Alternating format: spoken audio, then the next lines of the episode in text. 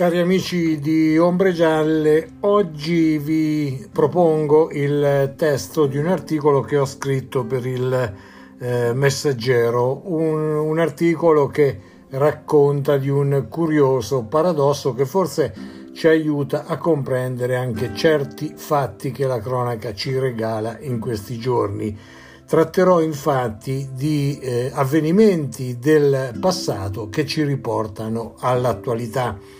Il testo sostanzialmente è stato pubblicato con questo titolo Palamara e Amara Ritorno al passato.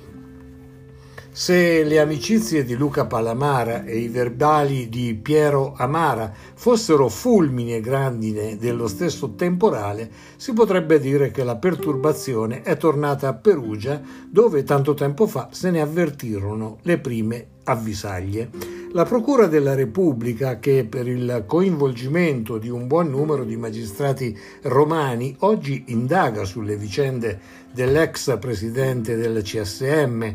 e sulle denunce dell'avvocato dei dossier milanesi è infatti lo stesso ufficio che nella seconda metà degli anni 90 aveva sotto inchiesta fatti e personaggi che finirono, per semplificare, in un unico contenitore che si chiamò indifferentemente Tangentopoli 2 o toghe sporche, etichette che dicono tutto, etichette di una stagione che sembra appunto rifiorire in questi giorni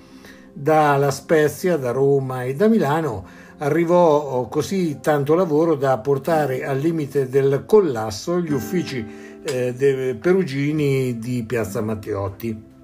che invece eh, resistettero e vinsero con pochi uomini e mezzi scarsi una scommessa particolarmente difficile. Erano fascicoli che coinvolgevano giudici e pubblici ministeri, politici e finanzieri, portaborse e imprenditori, storie di corruzione e di aggiustamento di eh, sentenze, storie di amicizie pericolose e di bustarelle intascate da gente con la toga nelle carte di allora non c'erano carriere spartite a tavolino tra le correnti del CSM, il Consiglio Superiore della Magistratura, come racconta oggi Palamara, c'erano però soldi e favori sulla falsariga di quelle che ora Amara mette in conto ad una loggia eh, segreta chiamata Ungheria, sulla quale è appunto aperta un'inchiesta sulla quale... Eh,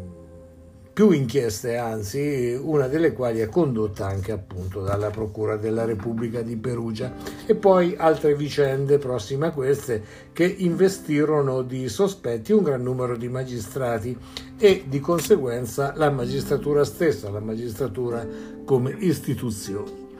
Come istituzione altri tempi, altre storie, personaggi usciti di scena in gran parte, si potrebbe dire, ma mica tanto. Quando è il 1997 le inchieste tra quelle che fanno clamore e quelle che passano inosservate sono addirittura alcune eh, centinaia. Corruzione è la parola che ricorre in migliaia di carte sequestrate o scritte come verbali dalla polizia giudiziaria. Sono giorni in cui passeggiano per Corso Vannucci per varie ragioni, magari soltanto come persone informate dei fatti e, se indiziati di reato, in attesa dei diversi esiti processuali, assoluzioni comprese, che pure ci sono stati. Passeggiavano per Corso Vannucci, eh, dicevo, personaggi conosciuti e potenti come il capo dei GIP eh, Renato Squillante, scusate, o il presidente della sezione fallimentare eh, Ivo Greco. E poi, sempre tra i magistrati, Orazio, Orazio Savia, Antonio Vinci, Filippo Verde,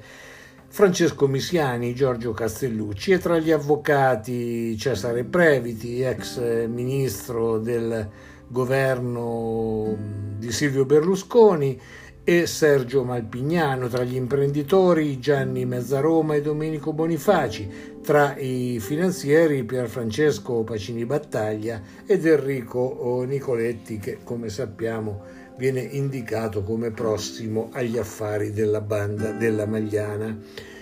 Nomi che qui registriamo esclusivamente come presenze significanti, eh, significative e eh, rilevanti, senza attribuire responsabilità alcuna. Lo scontro tra accusa e difesa è particolarmente duro perché gli argomenti eh, che eh, tocca sono argomenti da eh, nervi scoperti. Non c'è un filo rosso che tiene insieme le diverse inchieste, ci sono nomi e reati che ricorrono in più fascicoli. Per rendere un clima da Milano arrivarono per un consulto Gerardo Colombo e Ilda Boccassini. Eh, Ilda Boccassini e Gerardo Colombo, come sappiamo, furono due dei protagonisti della Tangentopoli numero uno, quella dal quale eh, poi è nato lo sconvolgimento che ha portato al passaggio dalla prima alla seconda Repubblica. Non un'associazione a delinquere, ma più casi di corruzione disinvolta e protratta nel tempo, spiegarono allora gli inquirenti. La politica, colpita e fiaccata da mani pulite, come dicevo, osserva queste inchieste denominate toghe sporche e chiede una riforma generale della giustizia con nuovi codici e nuovi meccanismi, con, maggiore, con maggiori professionalità e precise responsabilità, processi più rapidi e meno costosi. A molti eh, questo scendere, questo prendere di petto il problema giustizia da parte eh, dei partiti, dei politici, sembra un po' come un eh, contropiede rispetto alle vicende di Tangentopoli. Allo scoppiare dei casi Palamara e Amara, che sono casi di questi giorni, Perugia è di nuovo uno snodo giudiziario e i partiti sono tornati sulle barricate a chiedere, pensate un po', le stesse cose che chiedevano un quarto di secolo fa, sostanzialmente tante polemiche, ma nessuna riforma concreta che portasse ad una via d'uscita da certe situazioni che mettono in difficoltà le istituzioni e il funzionamento della nostra eh, democrazia. Grazie per l'attenzione, ci risentiamo presto.